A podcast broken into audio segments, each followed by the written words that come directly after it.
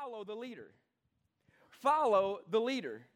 And as we begin to talk about the glory and the presence of God, I need you to say this with me. Everybody say, activate me. I want you to be activated this morning.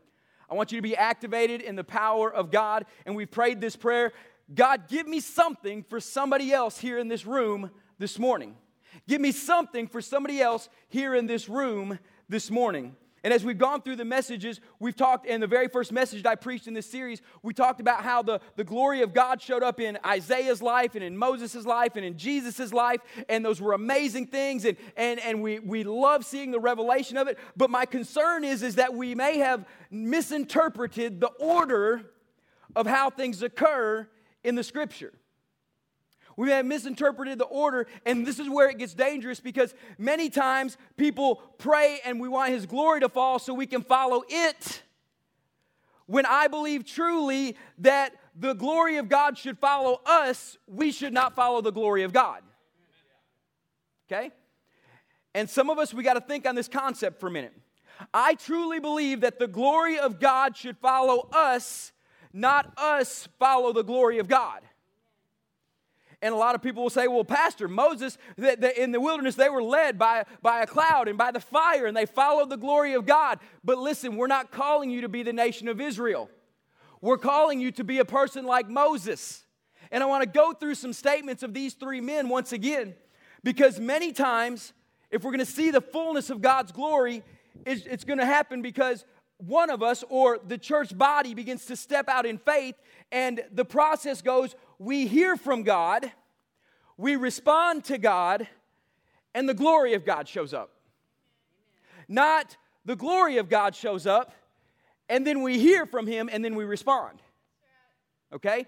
The process is God speaks, we respond, and His glory shows up. Not the glory shows up, God speaks, and then we respond. I want to prove this out to you through scripture with these three men real quick so I can get into the, the bulk of the message. And when we talk about Moses, in Exodus chapter 3, verse 4, it says, When the Lord saw that he had turned aside, God called to him out of the bush and said, Moses, Moses. And he said, Here I am. We got to understand that God spoke, Moses responded, and from that point on, God endowed Moses with the power or the presence of God to draw the people and lead them out of Israel. God spoke, Moses responded. The glory and the presence of God came upon Moses. He led the people out of Israel or out of Egypt to the promised land, and the glory of God followed them for the 40 years in the wilderness. In your life, we must begin to hear the voice of God so we can respond so his glory will show up. Too many times in the church, we show up, look for the glory, and when we don't see it, we, we wonder what happened. God never wanted you to just follow glory, He wanted you to hear His voice. Let's look at the prophet Isaiah for a little bit. Everybody says, Oh, Isaiah chapter 6, Joel, the glory of God showed up. And then he responded, No, no, no, you missed the first five chapters. In chapter 1, he was obviously in the right location uh, from God and he was in the right position to hear from God because in Isaiah chapter 1, it talks about a great vision he had from God. In Isaiah chapter 2, it says, And this is the word from God. So Isaiah was already in the midst of hearing from God. He was obviously already in the place for God to speak. And so finally, when he got to chapter 6, God showed up in a way that he has never shown up before, and his glory showed up in a way that he had never seen before because he had heard from God. He responded to God, and God's glory began to manifest in his life. In Jesus, it happened the same way, and Jesus should always be our, our be all end all. And in Luke chapter number four, it says, I'm sorry, in Luke chapter number three, it says, Now when all the people were baptized, and when Jesus also had been baptized and was praying, the heavens opened up, and the Spirit descended upon him in bodily form like a dove, and a voice came from heaven saying, You are my beloved Son, with you I am well pleased. Now, this is my favorite account, and here's why. God didn't just speak for Moses to hear, God didn't just speak for Isaiah to hear. God spoke there at the river, and everybody heard the voice of God, and then the Spirit of God, the glory, the presence of God came upon Jesus. And then in Luke chapter number four, he goes to tell you why it came upon Jesus. And he said, The Spirit or the presence or the glory of God is upon me, because he has anointed me to proclaim the good news to the poor, sent me to proclaim liberty to the captives and the recovery of sight for the blind, to set those at liberty who are oppressed and proclaim that this is the year of God's favor. God's voice speaks. Jesus responded. The glory and the presence of God came on him, and the world was never the same. God came into the world at that moment. Previously, God touched the world. This time, He came into the world and He resided and He abided.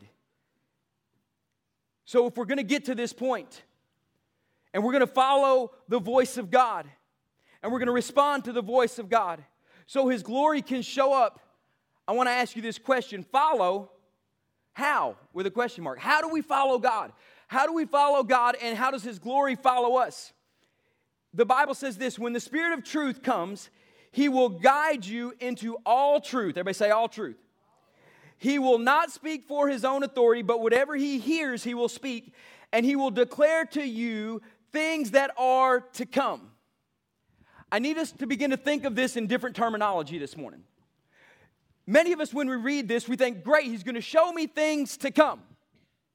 And many of us think that God's my fortune teller and he's going to tell me what's going to happen tomorrow.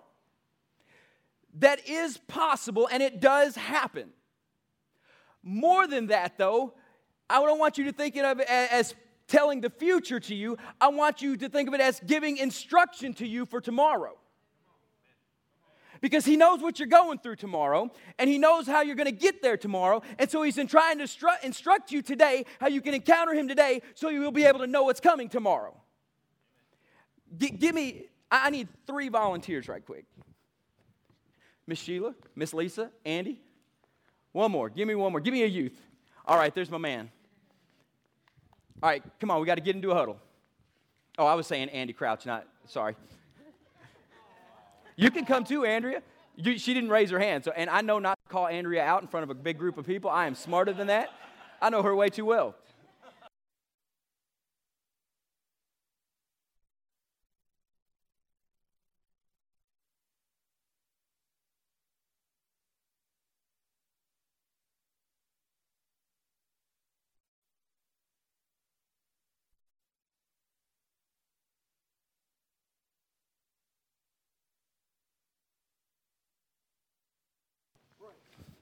Yeah, ready, break.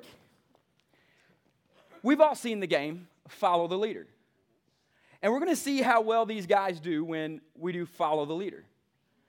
And as we do this, watch what happens when we walk together.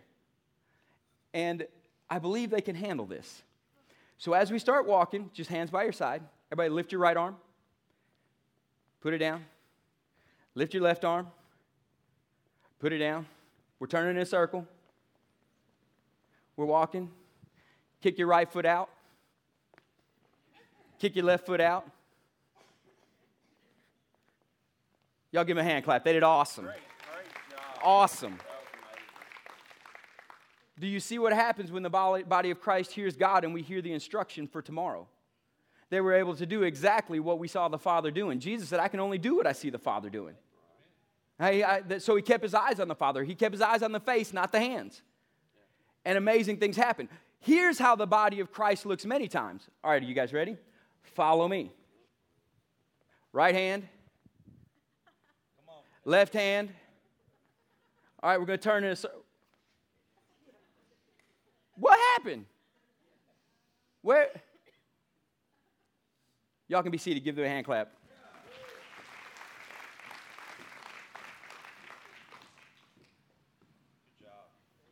What I wanted you guys to experience is what we actually see many times in the body of Christ. Follow, but how? Follow, but how? Many of us want to see miracles, signs, and wonders, and, and we begin to pray for those things. But until we begin to hear His voice and then respond to His voice, the presence and the glory of God will never show up. And the Bible says here, the Holy Spirit will tell you things that are to come. And as we think about this in different terminology, we said this in message number two of hide and seek that His presence is many times preceded by His voice. His presence, many times, if not all the time, is preceded by His voice. God speaks, somebody responds, God shows up. God speaks, somebody responds, and God shows up. And if his presence is many times prefaced by his voice, we must begin to hear the voice of God and respond appropriately. And, and I, and, and I want to tell you this have you ever been driving down the road and somebody just ran across your mind? You know? And they just crossed your mind.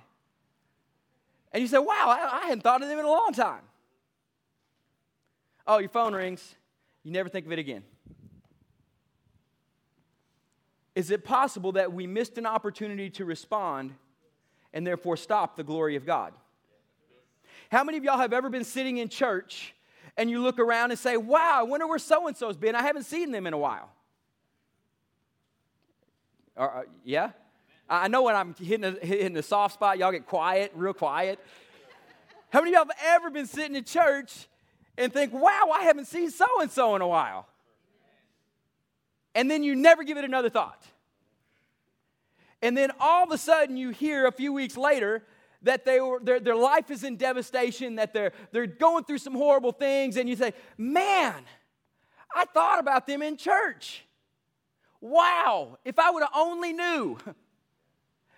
The Holy Spirit will instruct you on things to come. That if I only knew was told to you. When they cross your mind, when they go in front of your face in prayer, that is not for you to think, wow, that's so neat. He is instructing you on things to come. And I sit here as I crafted this message and I began to repent of how many times, not that I missed calling somebody, but I didn't respond to God. And therefore, Joel is responsible for stopping the glory of God. See, it's bad that I didn't call him. It's bad that I didn't reach out to him. It's bad that I missed him. It's all those things are bad, but what is the worst possible thing is God spoke. Joel heard, but Joel didn't respond, and I missed an opportunity for his glory to show up when you're walking through the grocery store and you see somebody who's struggling in some way, shape, or form, whether they're struggling with their kids, whether they're struggling with their health, whether they're struggling with, with areas of their life, and you can just tell and you say, Wow, I feel bad for them. We miss his glory. And see, here's the thing in the church we think it should be some big, massive thing for his glory to show up. No, it's the still small voice that we must learn to hear. And when we begin to hear it, respond to it. And when we respond to it, the glory begins to fall and manifest in ways that we have never seen before. And as His glory begins to fall and manifest in ways we've never seen before, I want to encourage you with this because we dealt with it a lot in the, in the last series. What you, what you understand, you value. What you value, you manage and steward well what you manage and steward well multiplies.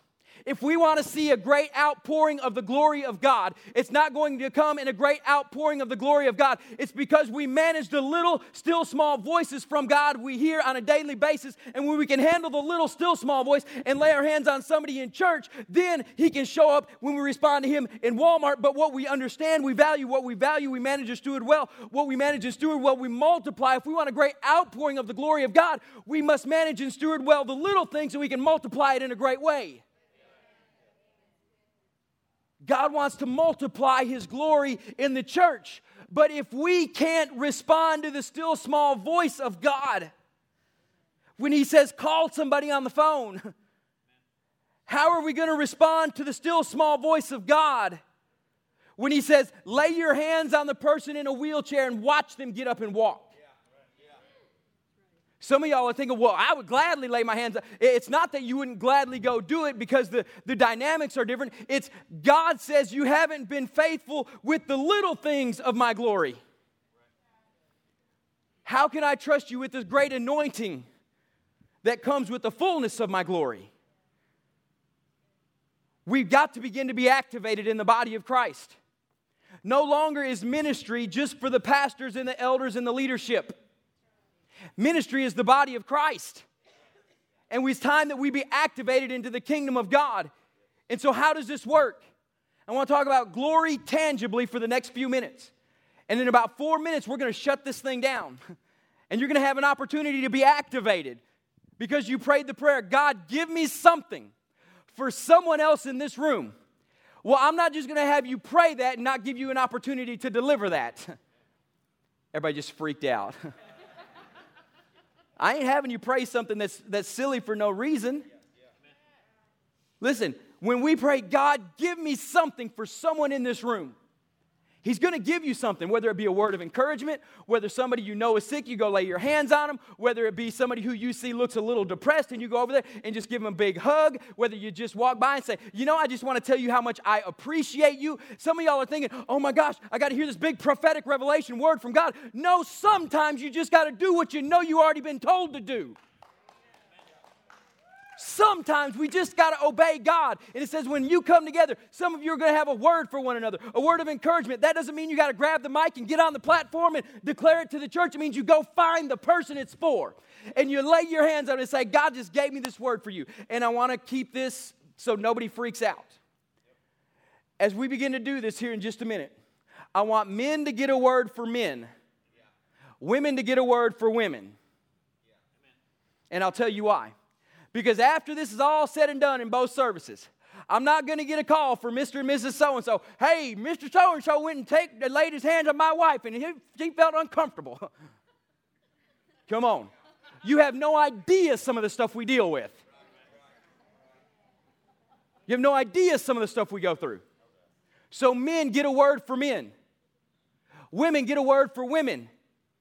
And let's be activated in the body of Christ and deliver the word that God has given us.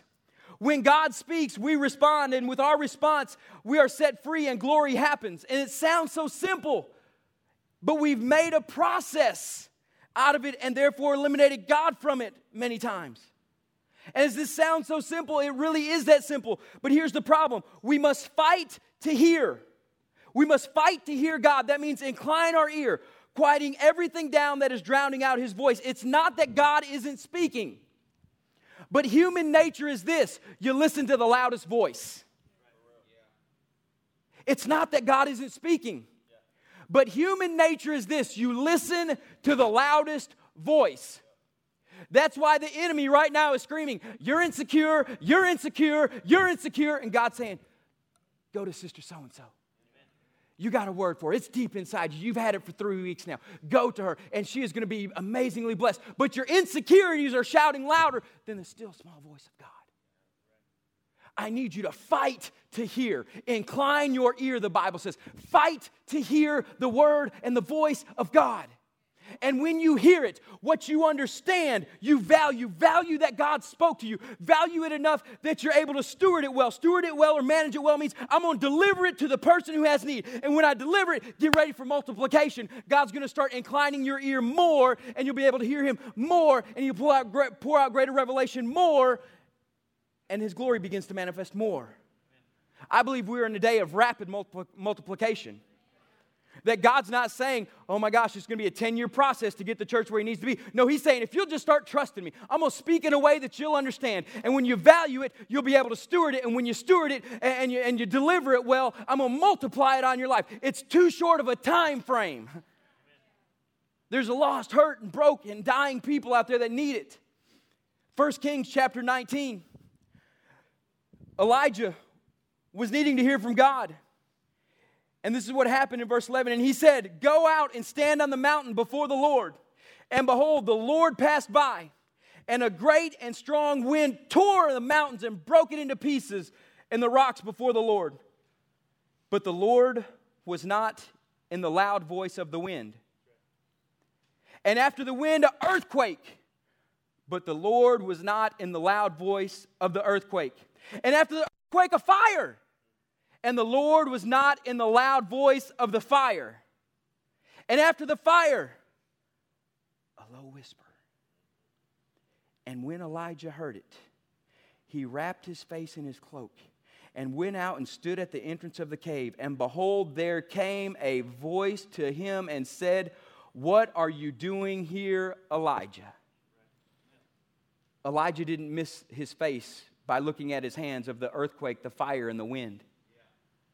Elijah didn't miss his face. Elijah waited until he heard the still small voice of God. This morning, I want you to hear the voice of God. So much so that this is what we're going to do. Mitch, if you and the worship team can come up.